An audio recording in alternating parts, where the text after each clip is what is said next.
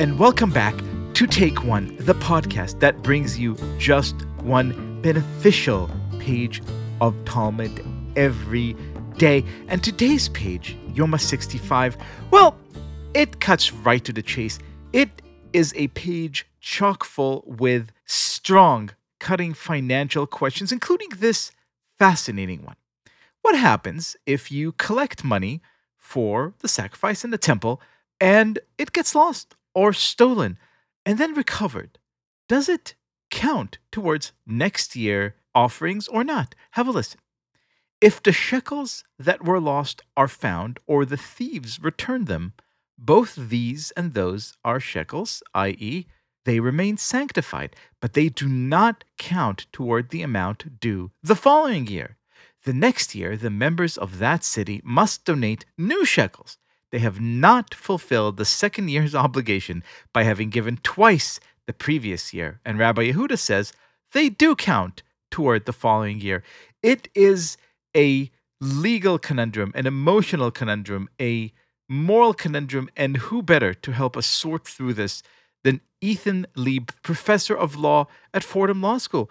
Professor, thank you so much for joining us. Thanks for having me again. So, help us make sense of this legal economic thicket. What's happening here, and what's the right answer? Which is, of course, always the wrong thing to ask about a Daf Yomi question. Well, it's definitely not about what the right answer is. It's always about what you can learn from the confusions that it brings upon you. And, and one of the things that the page does a little bit later is it kind of harkens back to this incredible ritual that goes on where the high priest is bringing forward two goats. And one of those goats is given to God, and the other goat is supposed to be sent out into the wilderness as a scapegoat.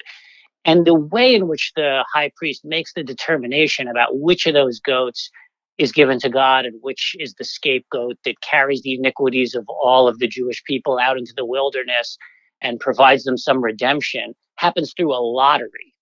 And I have always found that to be a very, very bizarre message to be given about Yom Kippur. When you think about what's going on in Yom Kippur, we, we want to believe that it's our choices to do repentance, it's our choices to give charity that are going to help get rid of the evil decree.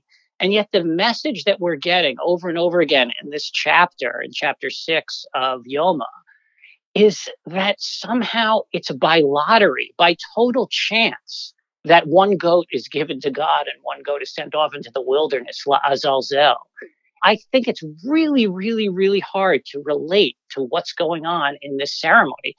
From some perspective, you know, once that determination is made, the Jews sing out Baruch Shem Kavod Malchuto Leolam Va'ed. That sounds like the thing we do in shul on Kol Nidre night. It sounds like something we can relate to. But when we think about the fact that it's a lottery that's making the determination, I think we're left with a really, really big puzzle. And what's interesting that what the Talmud tries to do later is, is very, very curious, and it relates to the passage you just read. It basically tells us that whatever lottery occurred this year cannot be applied to next year. Right? It's just like the shekel issue that you just read, right? The determination about the shekel for this year does not carry over into the next year. And I think it's the Talmud is sort of, in a way, undermining the lottery nature of the fate that we're given on Yom Kippur. It's saying, okay, look, you're going to be given a fate for this year, but it doesn't get held over for the Yom Kippur to come. You get a new draw.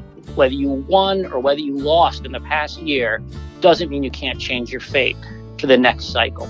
I love that. In other words, a lottery is just that a lottery, and your fate changes from draw to draw from year to year. Professor Leib, thank you so much for this wisdom. Thanks for having me again.